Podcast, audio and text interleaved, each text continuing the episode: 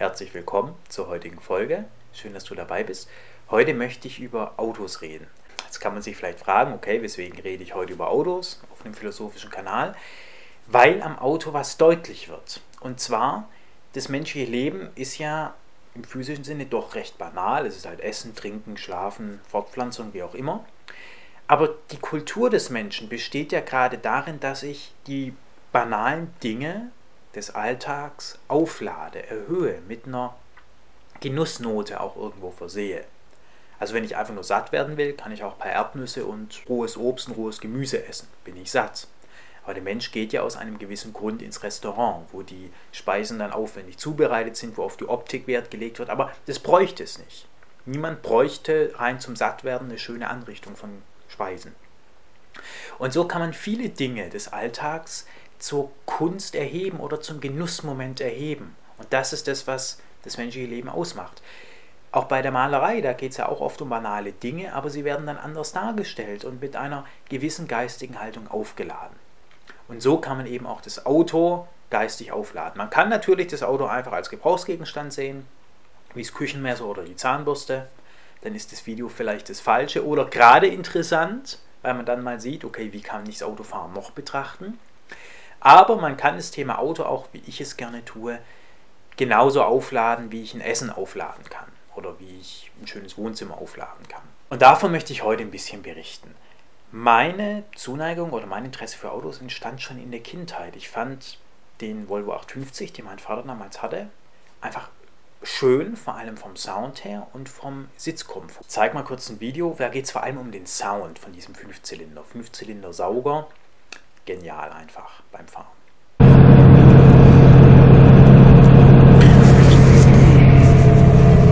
Mein erstes eigenes Auto war dann auch so ein Volvo V70.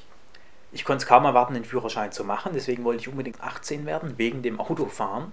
Und ja, was soll ich sagen, das Auto, ich, ich fand es klasse. Mir hat gefallen diese, das klare Design. Aber was mir vor allem gefallen hat, war einerseits dieser Sound, die, diese, diese Fünfzylinder-Charakteristik, dieser Motor, der so bis 4000 schon ordentlich geht, weil zweieinhalb Liter Hubraum, ordentlich Drehmoment, keine Frage, aber ab 4000 Umdrehungen entwickeln diese Volvo Fünfzylinder-Motoren nochmal eine ganz eigene Charakteristik.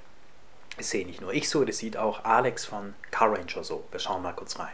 Wenn ihr diesen ganz typischen 15er Klang, das ist so um diese 4000 Umdrehungen rum und das macht den Volvo aus.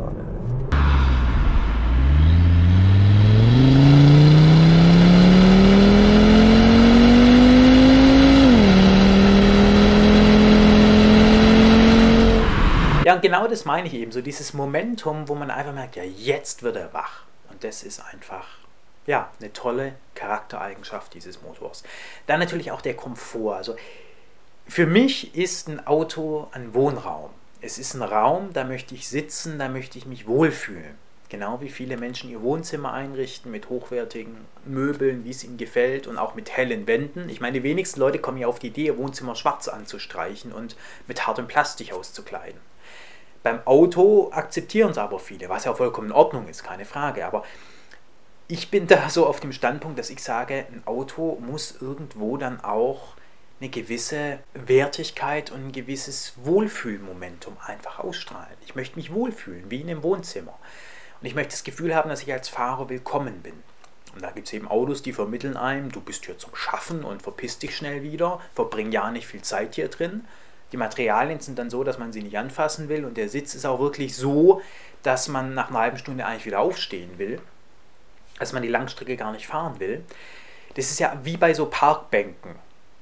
Ähm, die sind ja auch so, dass sie für 20, 30 Minuten bequem sind, aber danach nicht mehr. Weil man will ja auf öffentlichen Bänken, dass sich die Menschen kurz ausruhen, aber da eben nicht stundenlang sitzen. Da fließt durchaus sehr viel Hirnschmalz rein. Wie mache ich eine Parkbank ergonomisch so, dass der Mensch nach 20, 30 Minuten wieder aufsteht. Und genau das Gefühl hat man auch bei manchen Autos. Da setzt man sich rein und eigentlich will man schon wieder aufstehen. Aber dieser Volvo hatte das nicht. Da, der hatte vom Sitzen her das Thema, ich steige erschöpft ein, fahre fünf Stunden und steige entspannt wieder aus. Und das ist so eine Charaktereigenschaft, die ich sehr geschätzt habe an diesem Auto.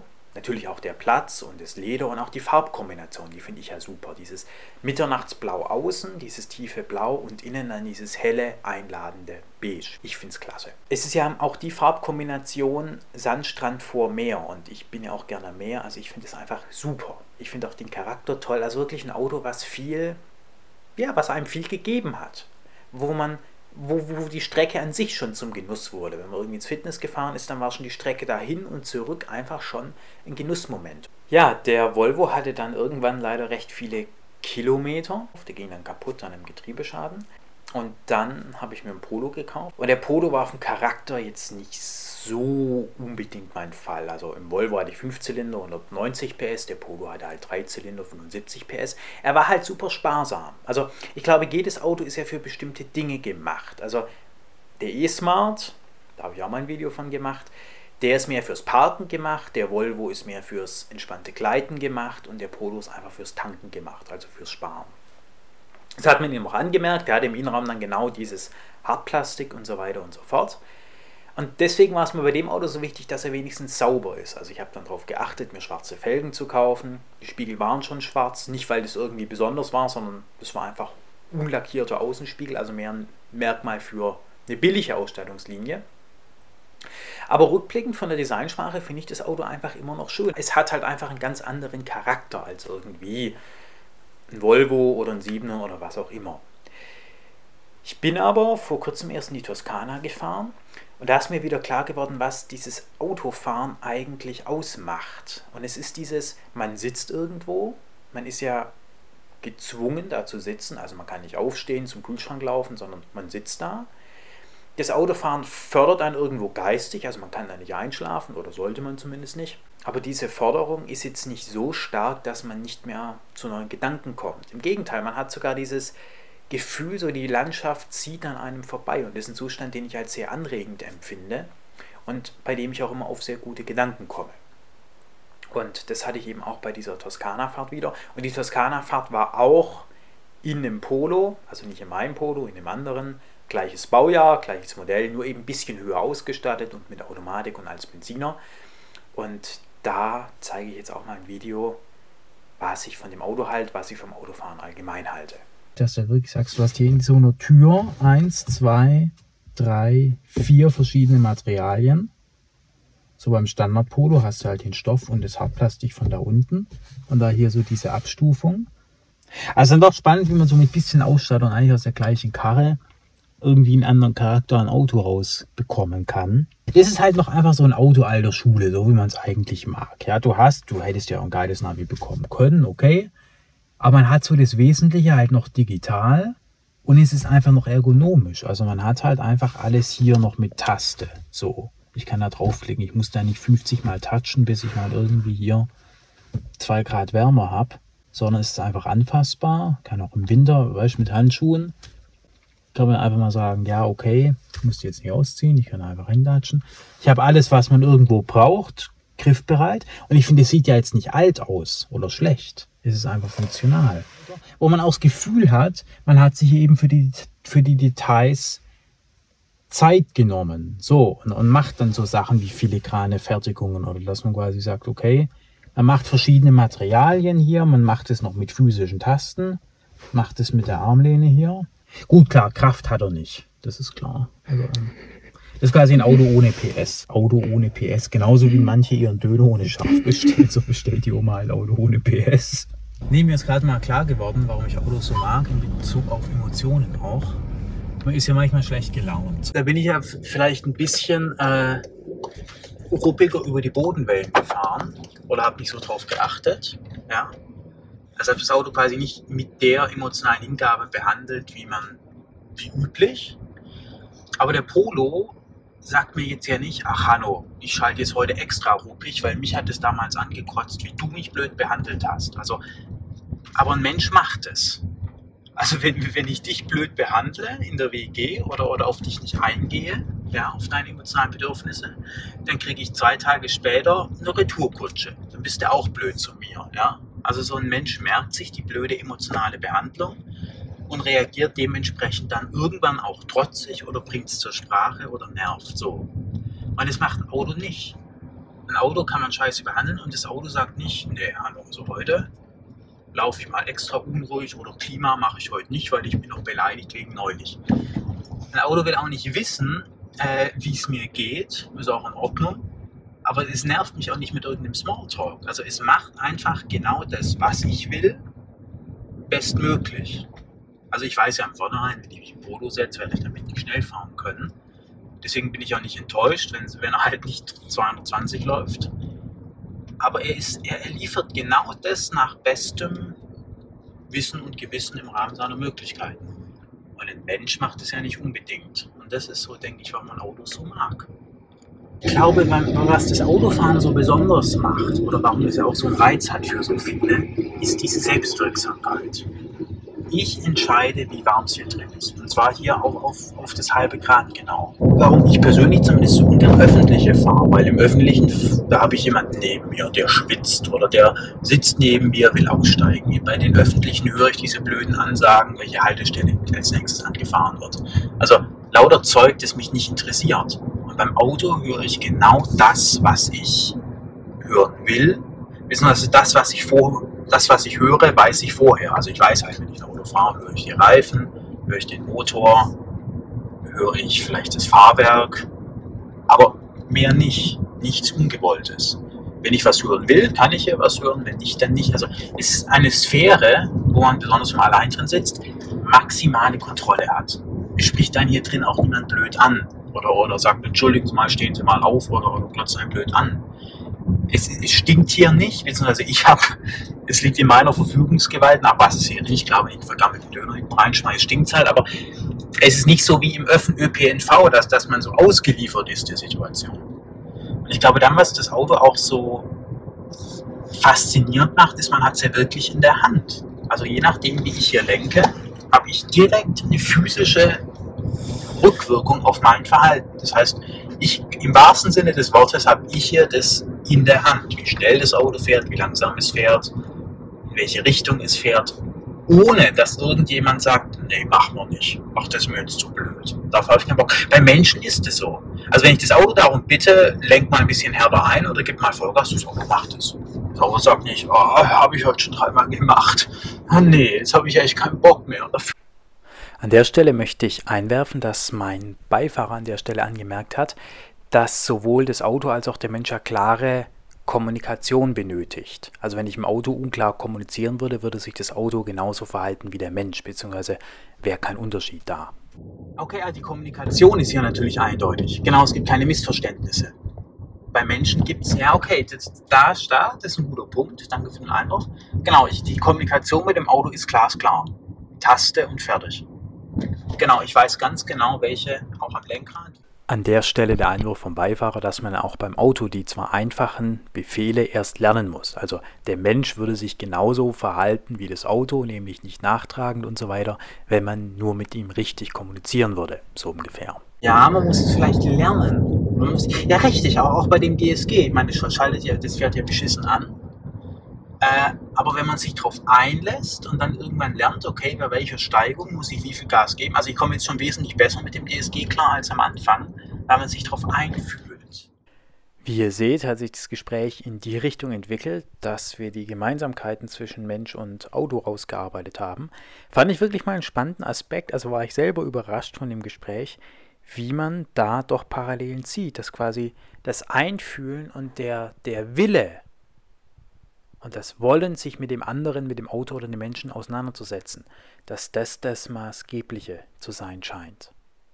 Ja, weil das ist beim Auto auch so, wenn man sich darauf einlässt, auf Fall macht es ja schon fast Spaß für den DSG. Dann kann man sich darauf erfreuen, wie nahtlos die Gänge ineinander übergehen. Sieht man auch im Drehzahlmesser, wie elegant und schnell die Schaltvorgänge vor sich gehen. Das hat eine, ja, ich würde sagen, eine Eleganz auch. Und dann haben wir hier, glaube ich, sieben Gänge. Aber das ist natürlich schon beeindruckend, auch dadurch, wie sich der Motor zurückhält. Weil es ja wirklich leise. Das lauteste in dem Auto ist Reifen und Fahrwerk. Der Motor ist und vielleicht ein bisschen die Lüftung, aber ansonsten. Das ist unglaublich, wie das DSG das schafft, auch diesen recht kleinen, leistungsschwachen Benziner, ich glaube 60 PS, ich weiß auch nicht, trotzdem so zu fahren, so, also wenn man natürlich nicht Gas gibt, er kann kein Gas, er hat keine PS, aber trotzdem so erhaben zu fahren oder so ein erhabenes Gefühl zu vermitteln, dass ich quasi immer im perfekten Drehzahlbereich bin für die aktuelle Anforderung. Das ist schon sehr beeindruckend hier im PSG. Aber natürlich, klar, wenn man sich das erste Mal hier reinsetzt, denkt man, was ist das für eine Scheißkarre? Ja? Fährt zum Kotzen an, ruckelt, wenn es steiler ist, gerade bei der Einfahrt, die wir vorhin rausgegangen sind, beim ersten Mal. Ich will da langsam reinfahren, weil ich ihn vorne nicht aufsetzen. Und dann gebe ich Gas und dann tut dieses DSG scheiße einkuppeln, dreht mir die Räder durch. Ist natürlich kacke. Wenn man sich ein bisschen damit auseinandersetzt, also mittlerweile passiert mir das nicht mehr. Wir haben dann festgestellt, dass das, was beim Autofahren so angenehm ist, ist die absolute Berechenbarkeit. Und deswegen sind ja auch, so haben wir dann festgestellt, berechenbare Menschen so beliebt. Also deswegen setzt man sich ja so ungern mit unberechenbaren Menschen auseinander. Ein Auto ist ja absolut berechenbar, richtig. Deswegen macht es einen Spaß. Weil beim Auto weiß ich, wenn ich hier den D, den Hebel ziehe, fährt die Karre vorwärts. Die fährt nicht mal rückwärts, mal seitwärts und mal geht der Motor aus, sondern richtig. Der macht immer das, was ich will. Ich meine, klar, ein Auto, wo einmal nur die Bremse versagt, das würde man sofort wegschmeißen. Das würde man ja sich keine zwei Tage antun. Ein Auto, was mal anspringt, mal nicht anspringt. Ich hatte dann in meiner Leipziger Zeit, als ich in Leipzig Philosophie studiert habe, einen Nebenjob als Fahrzeugüberführer, weil mich das Thema Autofahren so fasziniert hat. Ich wollte immer gerne große Autos fahren, schnelle Autos, aber vor allem dieses Komfortable, was ja auch den Charakter des Volvo ausgemacht hat. Natürlich konnte ich mir jetzt keinen Sportwagen und keinen Siebener und so weiter leisten. Also war meine Überlegung, okay, wenn ich kein Geld habe, mir die Dinge zu kaufen, muss ich mich eben dafür bezahlen lassen, damit ich sie fahren kann. Und das habe ich dann gemacht. Und es hat dann zu ganz witzigen Situationen in der Nachbarschaft geführt, wenn diese großen Autos bei mir vor der Platte standen. Viel zu groß für diese alten DDR-Parkplätze. Und es war auch eher eine ärmliche Gegend. Und da kamen die Leute dann immer raus und waren ganz interessiert und so weiter und so fort. Also war spannend. Aber es hat mir auch die Möglichkeit gegeben, die, die, die verschiedenen Charaktere mal kennenzulernen, mal so einen Siebener einfach zu fahren. Aber der Siebener hat eben auch von der Charaktereigenschaft dieses, ich setze mich rein und steige entspannter aus, als ich mich reingesetzt habe. Weil ein Siebener natürlich nochmal ganz anders im Geräusch stemmt. Aber auch so dieses Erhabene, was mich fasziniert. Dieses Getragene, dieses Potente auch und das fand ich unglaublich spannend. Deswegen ist so der 7 aus der Baureihe, aus dem Baujahr, eigentlich auch so einer meiner Lieblingsfahrzeuge wegen dem Charakter. So. Sportliche Autos finde ich auch toll, bin ich auch gefahren. Unter anderem am ersten Arbeitstag gleich ein RS4. Auch unglaublich spannend, rein Sechszylinder, die Soundentwicklung.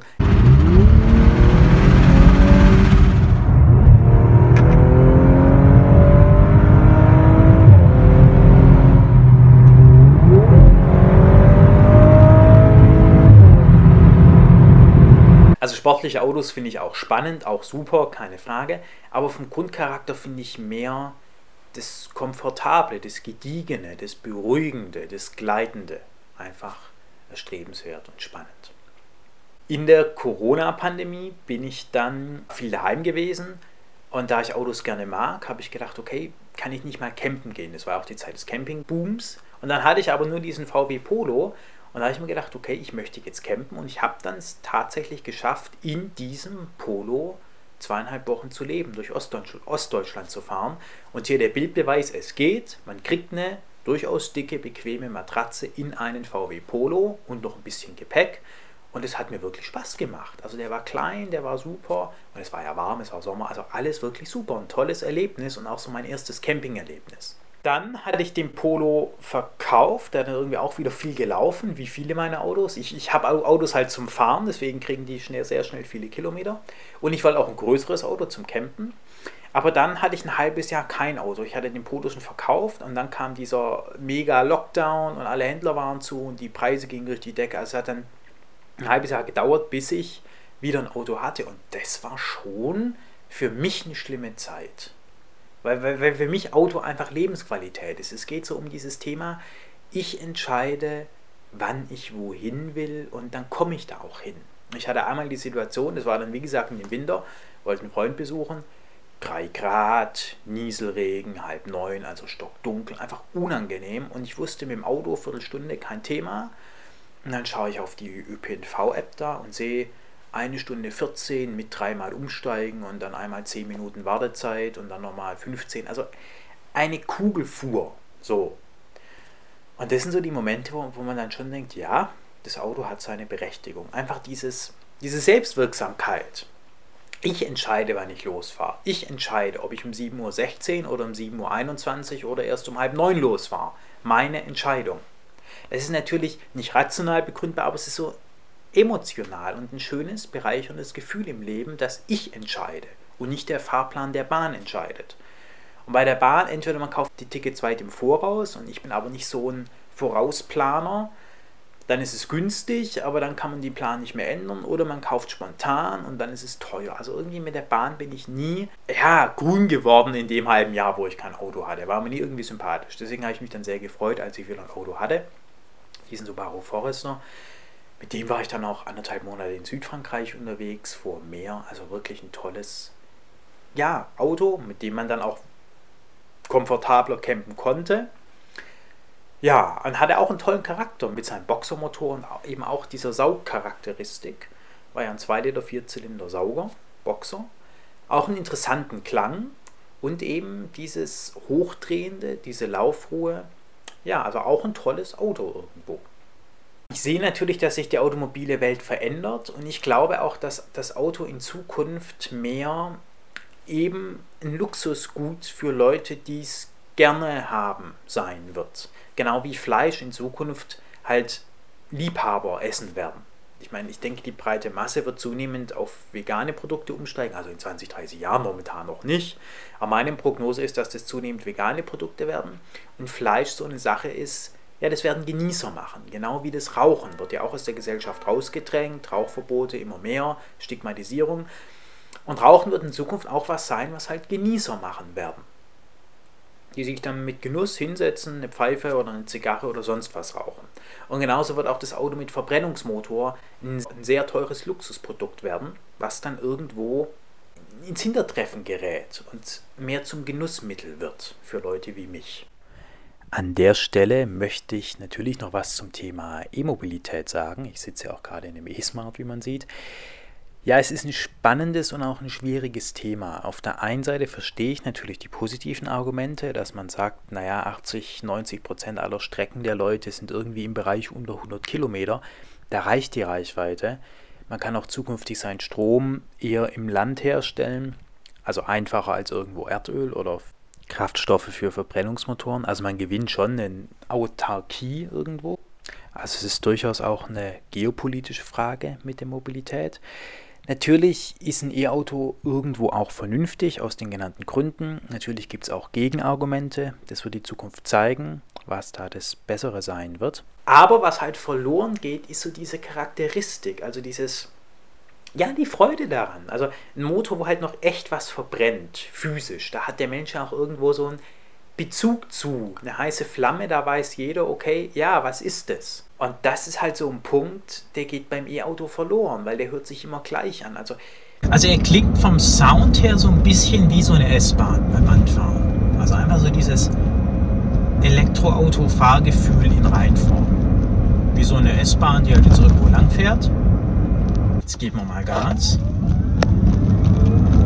Beim Elektroauto ist die Charakteristik eben die, dass das Geräusch, dieses S-Bahn-Geräusch, einfach nur lauter wird, aber nicht intensiver. Also die, die, die, das grundsätzliche Klangbild ist beim Elektroauto immer das gleiche. Und wenn ich jetzt halt schnell Gas gebe, dann wird das halt lauter, präsenter. Aber es verändert seinen Charakter nicht. Während bei einem Auto mit Verbrennungsmotor, da ist der Sound oder der Klang abhängig von der Laststufe. Also ein Verbrennungsmotor wird nicht einfach nur lauter, wenn ich mehr von ihm fordere, oder auch lauter, aber eben nicht nur, sondern die Klangcharakteristik ändert sich. Und das habe ich beim Elektroauto eben nicht. Und das ist vielleicht auch so einer der Gründe, warum viele Menschen sagen, oder auch ich sage, so ein Elektroauto ist rein vom Sound her, von der Persönlichkeit her, nicht so emotional. Da fehlt irgendwo was. Und es liegt meines Erachtens eben daran, dass eben die Veränderung des Klangs nicht da ist. Also wir haben ja nur eine Veränderung des Klangs in der Quantität. Es ist halt lauter, dieses, dieses S-Bahn-Geräusch. aber es ist eigentlich recht unberührt. Also das Smart sagt sich halt, okay, Hanno will schneller fahren, dann fahre ich halt schneller und werde ein bisschen lauter, aber es kommt nichts rüber, nichts, nichts, was den Menschen jetzt irgendwie toucht oder, oder tangiert in seiner Persönlichkeit. Ja? Ich glaube, abschließend kann man festhalten, dass der Grund, warum ich mich zu einem Elektroauto emotional weniger hingezogen fühle, der ist, dass man beim Verbrenner das Gefühl hat, der empfindet auch wie der Mensch. Also wenn ich einen Berg schneller hochrenne oder mit dem Fahrrad schneller hochfahre, bin ich ja auch angestrengter. Und genauso klingt ein Verbrennungsmotor angestrengter, wenn er den Berg hochfährt. Ein E-Auto klingt aber immer gleich. In diesem Sinne bedanke ich mich sehr für dein Zusehen. Würde mich freuen, wenn du nächste Woche wieder dabei bist und wenn du den Kanal abonnieren würdest. In diesem Sinne, bis dahin, vielen Dank.